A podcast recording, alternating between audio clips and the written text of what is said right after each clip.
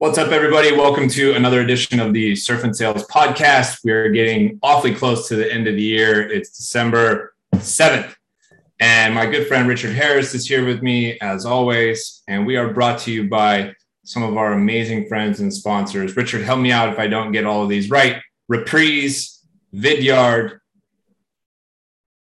Alice, Aspireship, Outreach, Outreach, and there's one more that I can't remember yeah, at the it's. Reggie. It's our good friend Reggie. who That's right. we're doing right. a live bonfire session with next week. So Yeah, yeah, yeah. So we we thank them. Check them out. Get your 2022 started off strong. And we're here with uh, somebody who I've come to know a little bit this year. I've enjoyed getting to know her. I've partnered with her a little bit for some things on Thursday night sales. And it's Zoe Hartsfield, community manager, and what else at Dooly? partnerships. partnerships and community manager at Dooly. See, we're in the afternoon here, and my brain is starting to falter. Richard, I'm going to need you to really help. yeah. Good luck with that. Good luck with that, Zoe. Yeah. I'm sorry for Scott's complete unprofessionalness. yeah. Well, see, the thing is, but when we were off camera, she was like, "I promise not to say anything dumb," and I was thinking, "Well, I for sure will say something dumb Yeah. to take the pressure off of you." So here we are. We're 30 seconds into the show, and you know, I've already said a few dumb things. So off we go. For the record, I said I will try not to say anything dumb. I don't know Oh, that I can make that promise. All right. Well, why don't you tell everybody what the heck a partnerships and community manager does and what that means, uh, so people have a basis of, of where you know all your insight and wisdom comes from. yeah, well, I don't know that we call it wisdom, but my insight comes from uh, spending time really investing in communities and partnerships, which is is literally the title. So the partnerships aspect of my job is finding interesting ways to partner and create win-win scenarios with other brands or individuals, whether that's via content, whether that's a brand play, whether it's events or in like more of a channel and referral capacity. I am managing those relationships uh, to the best of my ability and bringing on new people all of the time to help further what we're doing at Dooly and, and hopefully help our partners further what they're doing as well. The community aspect of my job makes it really fun because I get to do things with existing communities. There's, there's a lot of ways to approach community. You could establish your own proprietary community or you could engage in communities that already exist. So I get to manage those relationships where we sponsor multiple communities where our ICP and economic buyer live. And I get to work with the founders of those communities like Scott uh, and try and create interesting experiences and brand awareness there so that we can drive more people uh, to Dooly. A lot of different comments and questions. Number one, Richard. Back in your day, this role was called channel sales Yes. or channel manager, right? Uh, yes and no. There was not so much the community aspect of it. It was just considered channel. Yeah. And um, the creative parts of channel were much harder to to get people to spend money on where I feel like in today's world they can, where um, I think there's more opportunities and avenues for it and people are open to it. Did you hear that, Zoe? He just said your job is way easier now than it used to be back in the day. Man, that makes me sad because I feel like it's hard. So like I should probably be better at it. Well, I also think I also think there's a lot of noise around it. Like there's a lot of people who've aggressively gotten into this and understand it, and um, and that makes it an interesting place. I also think in the little kingdom we all live in in this sales world, um, you know, we tend to move faster than sort of the traditional world. So I I feel like that's what's happening too. So, um, and I think last year accelerated it, and everybody threw everything they could against the wall. Um, and only some stuck and some didn't, and some are coming. Okay, so so let's talk about that a little bit. How do, how do you evaluate? So let's just assume that Dooly threw a bunch of things against the wall. Zoe threw a bunch of things that went against the wall. What stuck? What will continue on in 2022? And what kind of new creative things are out there that you might want to explore that maybe nobody's doing yet? Yeah, so I, I think there's a lot to unpack there. And and to your point, Richard, I think really what I do is almost like two different roles and we just found a way to like meld them together. So I have a little bit of a sales capacity in my role. Community used to be I say used to, it's not really like a role that's been around for the last 20 years. It's it's come about probably in the last decade more heavily. Um, but community used to be more of a retention play It was like a way to get customers to stay engaged uh, within a company or within a category. And now I see community moving way more towards the growth arm of things, and it's an acquisition play. So the things that we tried at Dooly was invest in a bunch of communities and see which ones work. Well, that kind of works, but then you're spread a little bit thin and you can't fully invest in every community. So um, one thing that I think is really interesting is because there are a lot of communities, because community is so hot right now, people are stopping the building of proprietary communities and finding communities like surf and sales thursday night sales uh, scotty's little sales club those sorts of things and and investing in the places where their icp and economic buyer already live. We don't necessarily need another sales community to be effective, but can we jump into the places where our people are spending time and invest resource and brand and develop awareness and an affinity around who we are to build those relationships and start those conversations? So I think we're going to see more of that in 2022. I think we're going to see a little bit less of the let's build a proprietary community and a little bit more of who are the players in the game right now who have great engagement? How can we show up in an interesting way and stand out and and bring people an awareness of our brand that way? Yeah it's, it's interesting. So it sounds like the first round has already been built right? So now you got now now as, as someone in your role well i don't know to get, need to go recreate the community. I need to go find the ones that are ideal for me. I think it I think it goes both ways. I I would say to start that would be if I was like starting at a new company tomorrow and they were like, "Zoe, build me a community." I would say, "No. Let's go invest in communities that already exist. Let's find the gaps." And then if we see a big enough gap, create a community around that. I think of um, you know, Thursday night sales born out of the pandemic, born out of a need for people to come together. And uh, spend time together like it's a happy hour. Other communities weren't doing that at the time and now it's it's thriving. So can we find a gap in the community within the category uh, that exists and create a community to fill that? Because it's the same thing with sales. It's like you don't just cre- like create a product to create a product. You create a product because there's a problem that you're trying to solve. I don't think you create a community to create a community. You create one because there's a gap in the space and people need a sense of connection and belonging can we rally around a problem can we rally around an idea and do something interesting that no one else is doing what what stands out in a good community to you right if you think about them aside from you know the not the icp side but the human aspect of it right because now there are a lot of them there's a lot of places people could spend their time Totally. Um, for me, it's the engagement. Like you can have 20,000 people in your community. And if whatever channel they decide to live in, whether it's Slack, whether it's Patreon, whether it's something else, if it's crickets, I don't want to, I don't have the time there. My Slack channels, I have like 17 of them on the side of my Slack that I talk. Oh my God. Scott, could you imagine? it's horrible. So like he just walked off the screen. I think he's, he's going like, to the bathroom to throw up. Um, yeah, like I think um, engagement is what what really marks a, a good community, and I think it's a spread of thought leadership and people looking to learn. If everybody is a leader and there's a bunch of egos and everybody's trying to like get their voice out there, I don't want to be a part of that.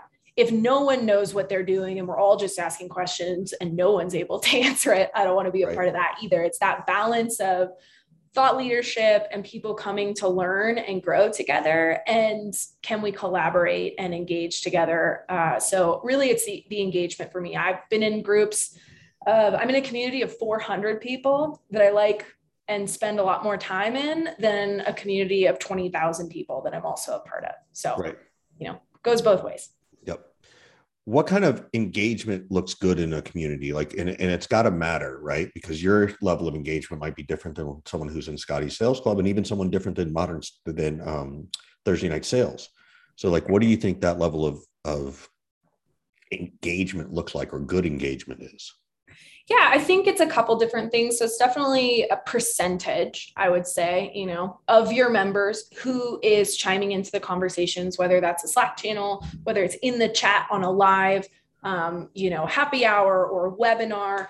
Are people asking questions? Are people showing up? Are people opening the newsletter? I think communities try and go after a lot of different avenues within community. And one thing I've seen people do is like, we're going to do it all at once from the jump and they haven't figured out any one thing first like can you figure out the live events? Then can you figure out the slack channel? Then can you figure out a newsletter versus try and do it everything all at once and do all of it terribly? Will you, will you say that again for people? Repeat that because i think people want to stop and write that down so. Yeah like don't do it all at once. Don't try it like figure out the one thing do it well and then add on to it. If you try and do everything from the jump it's just going to be a mess. Fair enough fair enough what are the mistakes you see people making in the community aside from trying to do it all at once um, I think circling back to creating a community for the sake of a community. Community is hot right now. People are interested in it. People are like, I, I get hit up. this is not because I'm good at my job. It's just because I have a unique title. Uh, I get hit up all the time by people being like, "Do you want to come build a community at XYZ company?" And I'm like, "No," because like we don't even know if there are communities in your space right now that are doing well or did, right. is the problem already solved. So I think first of all, people need to to know. Sounds like she's got a side hustle, Scott. She's not pursuing. she's she's uh, trying to get really good at one thing first. Richard, didn't you hear what she said? yeah. I'm trying to be good at my job before I have nine other jobs. I like I don't know. I I yeah. Someday we're not there yet. Um, on yeah. the uh, to pivot, let me pivot out of this for a second. On the on the partnership side of things, I think a lot of people who maybe run communities or um, are partnering with vendors like a and so forth. A good partner is maybe somebody who just cuts the check on time, right? Yeah. From the opposite end, how do you evaluate whether somebody is a good partner? Like if you're working with surf and sales, how did Richard and I show up and be a good partner to Dooly? Yeah, that's a great question. For me, partnerships is all about creating win win scenarios. I think if partners want to come in and they're like, we have this cookie cutter process, we do not deviate, take it or leave it, like that's like a hard one for me because what one company may want as their deliverables, as their ROI, might be different than another one, but could still be a great partner um, which makes it a little bit tough for the communities because then they have to do things like a little bit more a la carte. But I like to say, like, can we order off menu?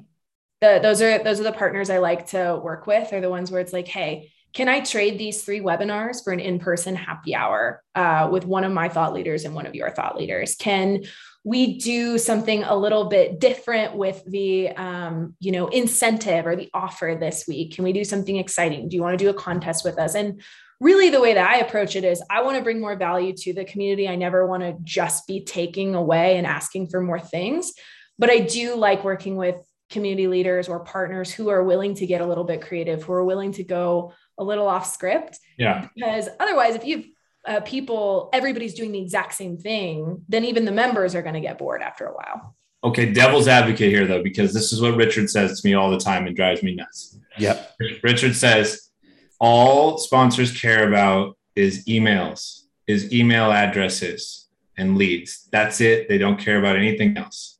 True I never said not anything else. I said it's the most important thing. Ah, okay, fine. He says the most important thing, but he does say all the time, all sponsors care about is emails. Yes. True or false? False. I like elaborate. Okay. This I don't know if I'm going to get myself in trouble for saying this. I haven't touched the email list from uh, TNS. We have not sent a single email or Did you hear that, Richard? I just want to make sure Richard is listening to this exact part. Yeah. Explain now. Explain explain why Richard's captivated audience here.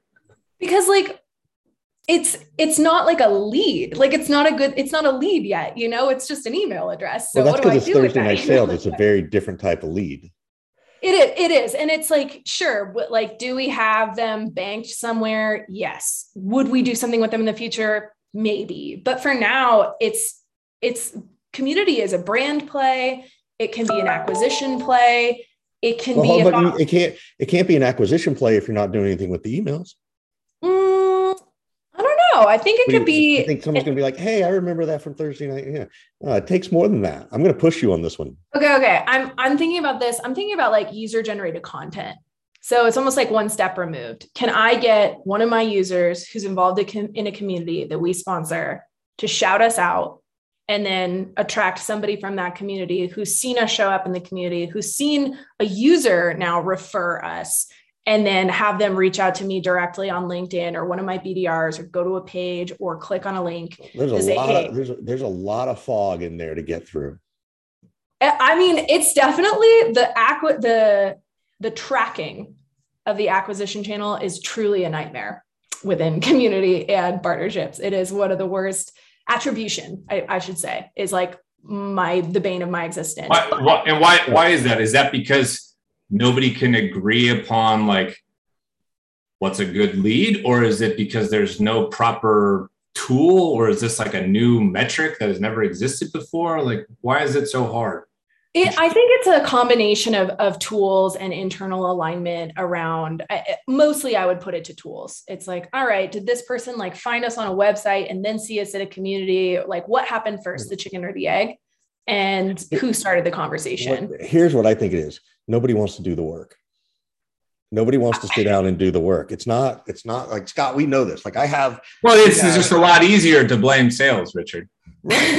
But it's it's like I we have sponsors who do stuff like our bonfire session next week that requires registrants, and we have some sponsors who follow up with them, and they're like, "Oh my god, these are fantastic! We get you know three or four great like legit opportunities every month out of these," and then we have sponsors who are ridiculously huge and well known who they don't even touch it.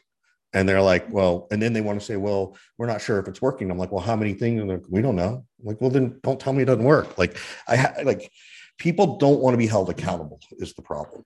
So that's that's at least with that level. Um, but i also know that it's part of it i think too is that there's an artistic play to the community sponsorship stuff. And the people who are super creative like the zoes of the world who are not like me who where i'm not that super creative like i'm very bullet point getting into that minutia and same for you scott like it drives you guys crazy she wants to do the creative of let's do this and let's figure this out and move it around and all this. And you know i think it that's what makes it zoe so good at it though is that she gets massively creative. I'm terrible at creativity. Scott you know this. Like yeah. you know i just so anyway that's that's how i'll push back on it. Yeah i hear that. And i think like there's a lot of hacks. There's a lot of like I do a lot of G Sheet tracking. I do a lot of, hey, community leader, can I install like a, a, Zapier integration with a bot to alert me of keywords so I can jump into conversations? Because another thing about the communities is a lot of communities don't want you to like directly sell in right, the community. Yeah. There's a lot of rules, which I understand. It would make the communities a nightmare if everybody was just like pitching stuff all the time. Um, but I love when I can have a bot that notifies me of a keyword that Dooly is tracking for. And then I can jump into that conversation, offer value. I don't mention our company. I just, hey, solution to your problem could be this. If you ever want to chat further about it, let me know. And then it's a one on one conversation. And then I send it to sales and I'm keeping track of that on a spreadsheet. like, different question for you out of nowhere. What was the moment where you were like, I don't want to do direct sales anymore? I don't really um, want to be a salesperson only? Uh, when my VP told me that I could only be an AE, that was my only next step. They offered me a promotion and I didn't want to close. Not because I don't think closing is a valuable skill. It just wasn't what I wanted to do next. I wanted to start more conversations with more people. Um, so I wasn't against sales. I just didn't like being pigeonholed into one thing. Yeah. And how long had you been in your your prior role before your VP said that to you? Trying to get a sense of like how early in your career. Yeah. So I was an inbound SDR for eight months. Um, got promoted to outbound mid market BDR, uh, and I was in that role for six months when they approached me with the promotion, and I said no, thank you, and. Yeah. So that's about that's about right on schedule, Richard. That's like yep 14, 15 months of yep. SDR kind of done. work. And then I'm kind of done. But in her case, she's like, no, I don't want to be an AE. I think I can have more conversations elsewhere. Right. So, how do you think now, Zoe, about the career pathing and where one would take, you know, their roles in, in, in, in the future? Right. Because I don't think it's as, uh, as clear cut outside yeah. of sales?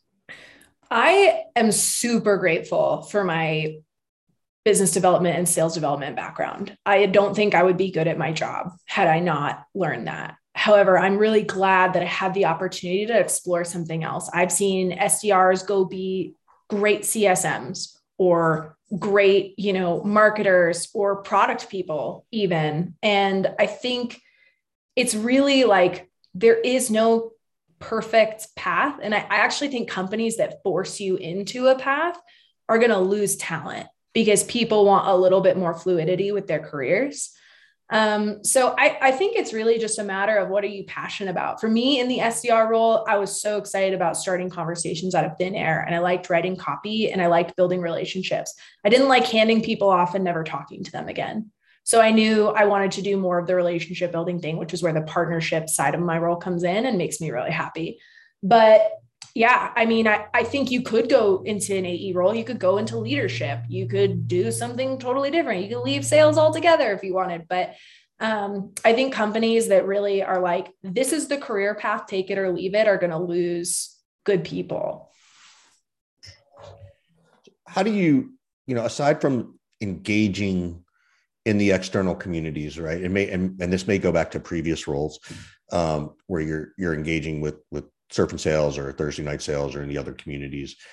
What are the other things that, you know, if someone's thinking about thinking about doing community activism, for lack of a better phrase, they can also be doing, right? Because I think everybody's rushing to the communities right now. Like all of a sudden it was like, oh, we're over here. Now we're rushing over here.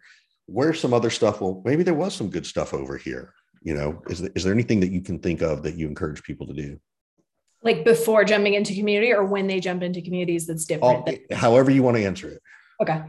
Yeah um i think actually being a participant is the best place to start. Like if you jump into a community and you're like great i'm going to sponsor i'm going to get a bunch of roi out of it but you don't know the community you're not going to have a lot of success off the bat because you don't know the people in there. It's kind of like doing your research and learning your ICP. The community is full of individuals and there's sort of a hive mind within it. Otherwise, they wouldn't all be there together. So, so let me ask you so then it's fair to say that not every Thursday, but lots of Thursday nights, you're on Thursday night sales to be part of the community, not just sponsor the community.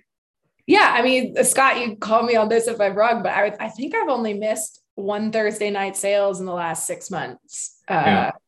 She's probably missed less than I have, Richard. Let's put it that I way. was gonna, I was gonna say Scott's gonna pull out his spreadsheet of email addresses and check. no, to sure, you know. So what? Uh, let's talk about this because it's something Scott and I've been talking about long before the phrase community came along. Is you know empowering your sales team to be your community as a leader, right? So how do you guys look at that? Like, how do you encourage your sales team? Do you let them I mean, I know you've done cop, you know, you write stuff and you do things like how does Dooly approach it? Or is it, well, it depends on the rep? Like, how do you guys do it? Yeah. So a couple different things. We as a, a company and something that I hope to take with me throughout my career is when there are opportunities to evangelize, we spread it around. We want diversity. So if I'm asked to be on a podcast and I can't make it, or I'm a little too busy, I'm like, hey, I have an up and coming BDR who would be great at speaking on this topic. Would you be interested in interviewing them? And can we spread it around and empower our, you know, BDRs, AEs to be champions of the brand with their personal brands um, by getting them out? You, to- that's what. I'm, so do you teach? You know, now oh, yeah. in the past, do you teach your reps how to have a personal brand? Yeah, so it's something uh, I actually just did like a company wide uh, talk on this for all of Dooly. Me and Camille, our head of content, uh, both are pretty invested in personal branding. And so we did like a LinkedIn 101 how to build your personal brand on LinkedIn for the whole company. Mm-hmm. I also uh, do it with like new onboarded BDRs as well to coach them in like personal brand, but also intentional social selling that isn't like slimy. Like the first thing I tell them is like, do not pitch slap people. What is what does intentional social selling that's not slimy even mean? It means not pitch slapping people. But I don't. I don't know what that means. Like I, I don't like when when somebody like connects with you and like in their connection message it's a it's a pitch got it okay yeah i got it okay so just doing thought leadership selling is what i'm here. yeah i mean i think it's you know can you talk about your experience? Can you just be a relatable and approachable person? And can you build relationships? When I was a rep, I used to send a thank you for connecting video to every person who connected with me. And it was an eight second, hey, Zoe, thanks for connecting. Um, you know, if you ever need anything, feel free to reach out. Looking forward to following along with your content. Have a great day. Maybe I would in- include something really personal.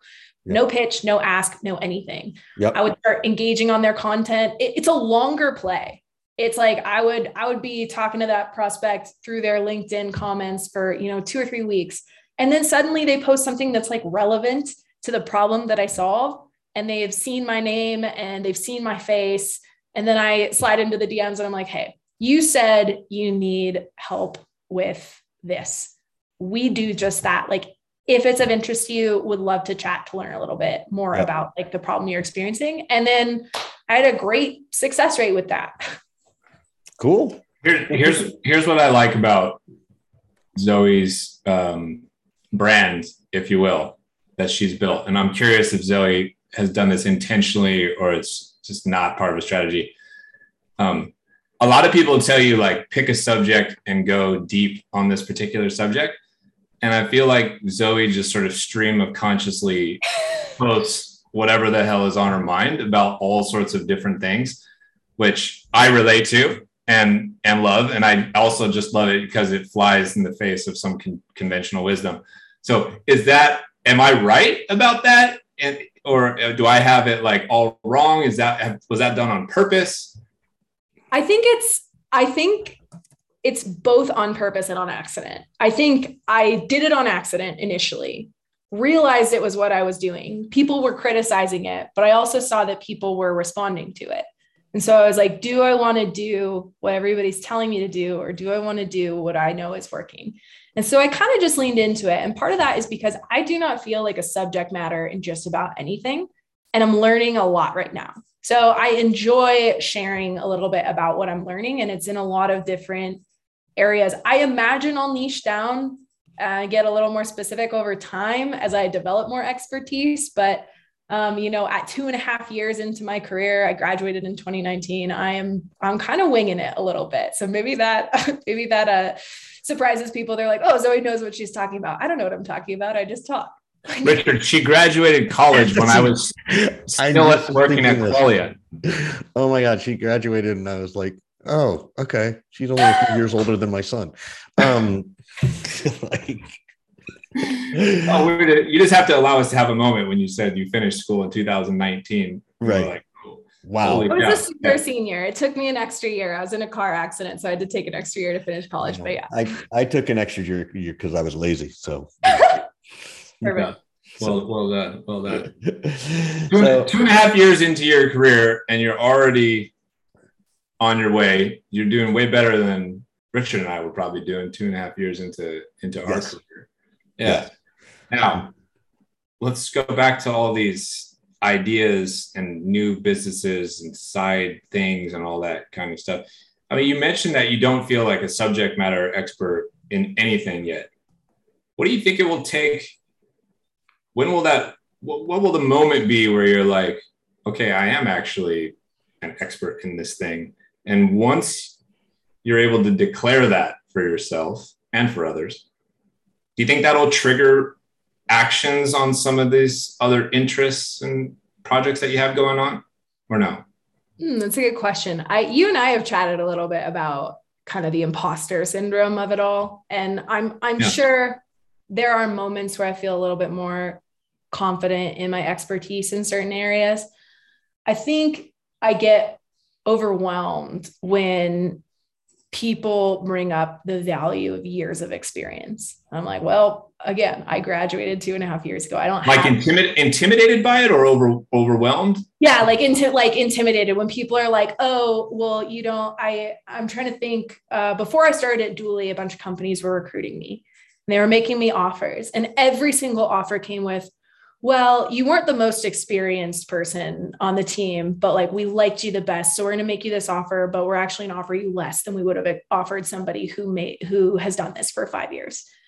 And so it made me kind of question like all right, so like is my value wrapped up in my years? Is it wrapped up in what I can do? I'm not sure.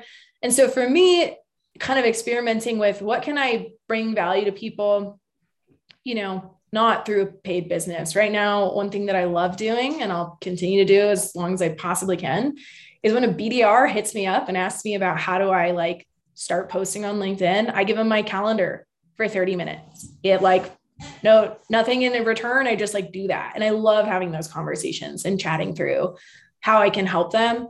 And someday, can I turn that into like something else? Probably. But in the meantime, I'm getting a lot of experience coaching people through this basically learning on my own, experimenting, writing down what I think works. And then can I teach somebody else, coach someone else to competency in the same thing? Then I know that it's working.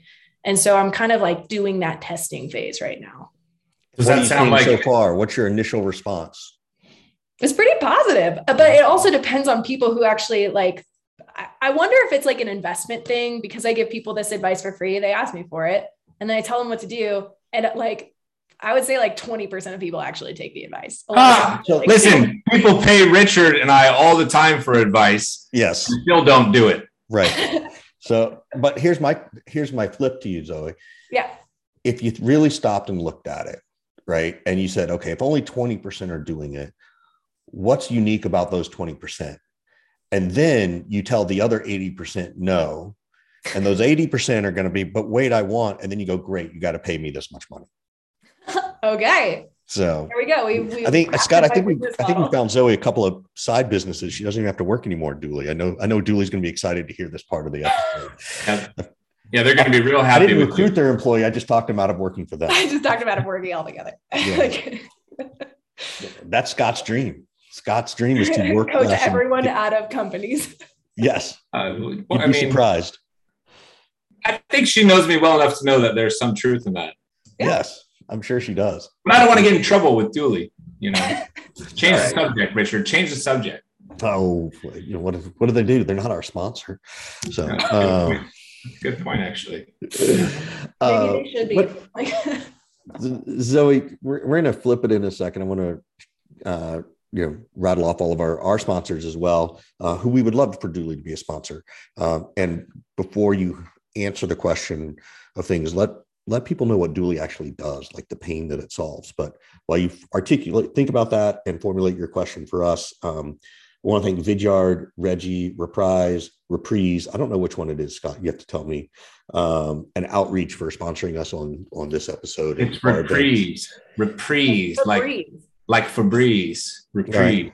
Okay, so yeah. it's Reprise. So thanks to to Vidyard and Regie, Reprise and Outreach. Um, but Zoe, go ahead and give Dooly a, a shout. Like, tell people what Dooly helps them do, what it helps their teams do.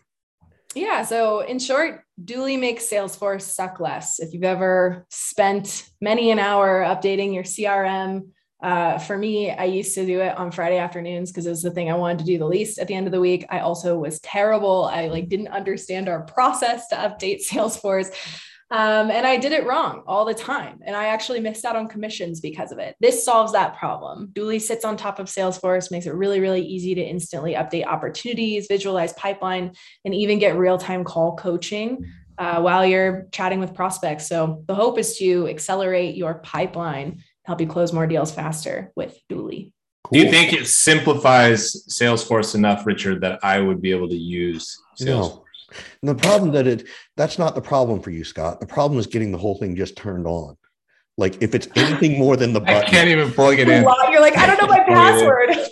like, like I, I need to do an uh, we Scott. I wish we could just do an episode of all the times I've had to listen to you complain about your tech problems. Listen, if anybody can figure out how to get this 90 minute sales training off of my phone and somehow anywhere else, I will pay you for your time. Everyone who has tried and failed, yes, stands as evidence that this is not easy. I am not alone in my to, to, that point, Scott. Yes, you would appreciate a lot of the efficiencies that are built into many things like yes. and sales. Yes, However, uh, you know, it's a question of is it worth the time?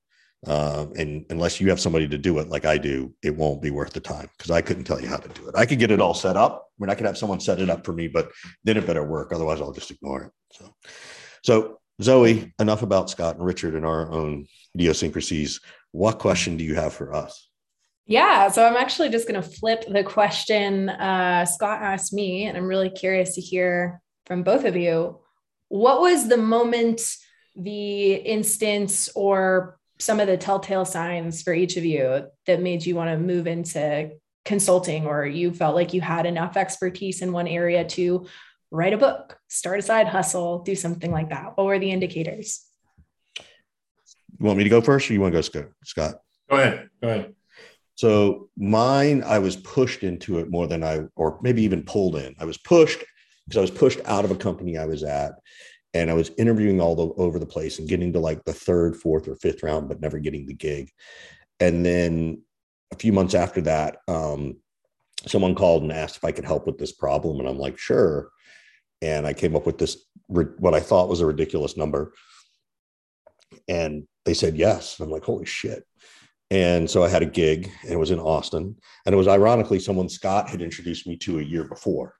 Mm. Who I wouldn't, they'd interviewed me, and I was like, I can't, my family's not moving to Austin and all this stuff. So I came back and asked for some help. My first week flying home from Austin, I sat down on a plane next to a guy on a Friday night, and he's all dressed in jeans and literally, I'm not kidding, suede shoes, like blue suede shoes. And uh, and I'm like, this got to be a startup guy. And so I talked to him, and we started chatting, and, and it turns out it was Nick Mehta, who was you know the CEO of Gainsight back when they had 15 people and um, and so all of a sudden I had another client, and so I had two people paying me 30 days each. So I had 60 days of gigs, and I was making the same I would have made in six months. So uh, the door had opened. Uh, I picked up the phone. I called my friend John Barrows, who I assume you might know from sales training.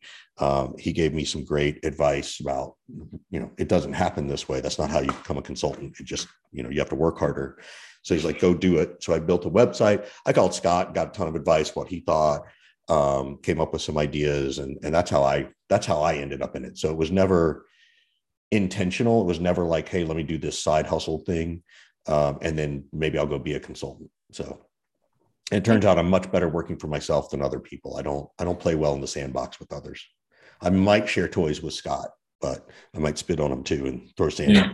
Oh God. Uh, for for me, I kind of just got tired of busting my ass for years to make other people really rich and to do not much for me other than collect startup t-shirts in my closet. and after I had done this a few times, I sort of thought, okay, there's not that many people who actually are willing to keep doing this and going back into the fire, so to speak. So I think that I could probably find a way to do this a few more times to really just like make it indisputable that I know what I'm doing and then leverage that knowledge and eventually find a way to go work for myself. And I had kind of other people as a model for what they're doing with sales training and consulting and things like that. You know, Richard, John, other folks. Um, and so I sort of decided to chip away and do some small stuff. So the book was a small, the first book I wrote was like a small thing to get the name out there, you know, picked up a few small side kind of consulting gigs and whatnot, and then, and then experimented with surf and sales. And so I waited a very long time, you know, arguably I could have left and started this sooner, but I wanted to like I said, kind of make it indisputable and hopefully have this one big last hurrah. And, uh, you know, I think I've managed to do that with the last company I was an operator at. And it has led me to launching my consulting business and not having to go through all sorts of like early struggles. You know, I feel like I started way out in front of where a lot of other people do. Um, so that's so good. So quick follow up for the both of you. I know you only said I got one question, but I'm going to parlay it into okay. two. Um, for for the me's of the world, people who are kind of earlier on in their career, right on the cusp of maybe having enough expertise to do something on the side, what is one pitfall to avoid? Waiting till later. You mm-hmm. have so much time in your life to do it now. I was just gonna. I was literally going to say the opposite. Like trying to do it too soon. Yeah. You know, I don't, but, but that's me because I'm like, I'm a little more risk adverse than, no, Rich, I meant, Richard. Yeah, but know? I yes, we had a whole conversation of the things Richard will do that Scott will never do. Yeah, Scott will never go that I am way more risk adverse than Richard yeah. at life. But, but what I I think we're going to say the same thing. We're going to get there is that you have more time to be the creative person to think about the things and dip your toe into something like Scott did versus waiting too long where you may end up having family and you've got other obligations and stuff like you're you know you're still young and early in your life and your career that you have more free time um, and so part of that though could be you just need to cultivate the ideas of okay well i'm going to read four books in the next year about entrepreneurship or something. Like it doesn't mean you have to go start something. It just means i think you've got more time to invest in the ideation of creating the idea you want. Hmm. and and then if you find something testing it.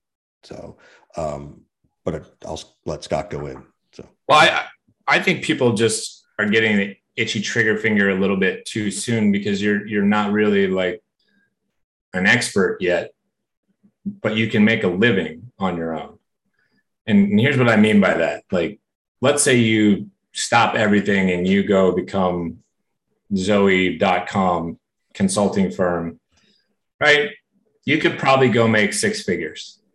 And with respect, as you get older, the significance of that number becomes less and less important as you become more successful in your career. So I didn't want to, and I don't think people should have a goal of like going to run a business where you make 75 to 100 grand like i think if you're going to go into business for yourself you should have seven figure dreams mm. and i don't so i don't think people have the patience or i worry people don't have the patience to kind of delay going all in until you're like okay that's that seven figure dream is a reality now um and so that's the part that i caution it's like not that you can't go replicate your AE salary, but like, can you can you flip that 75 to 100k freelancing into a million dollar business one day? If so, more power to you. And you're braver than me, and you defied me, and, and you and you did it. See, but for me, like I was a chicken. I was a chicken. You know, I waited and waited and waited until it was like a little easier. But for you, yeah. But see, I so knowing Zoe for as little as I know, knowing what she's done, and because I'm a tactical person, where Scott's more of an ideas person, I could easily see Zoe turning what you do, Zoe, into a seven-figure consulting business. Look That's at her eyes; like, they like popped out of her head like an old, you know, Warner Brothers cartoon. So, So, um, mm. but I think now that being said, you could do it. I think you get you'll get a better runway if you waited a little bit more to Scott's point. Like, you know, you've done it well, you've done it right. Um, you've done it in a couple of places, but you know, it, it'd be interesting to see. So, yeah. Good questions. Really good. Really yeah. good. So, all right, Zoe, thanks so much for spending some time with us. We'll thanks, Zoe. We really appreciate it. Thanks, guys.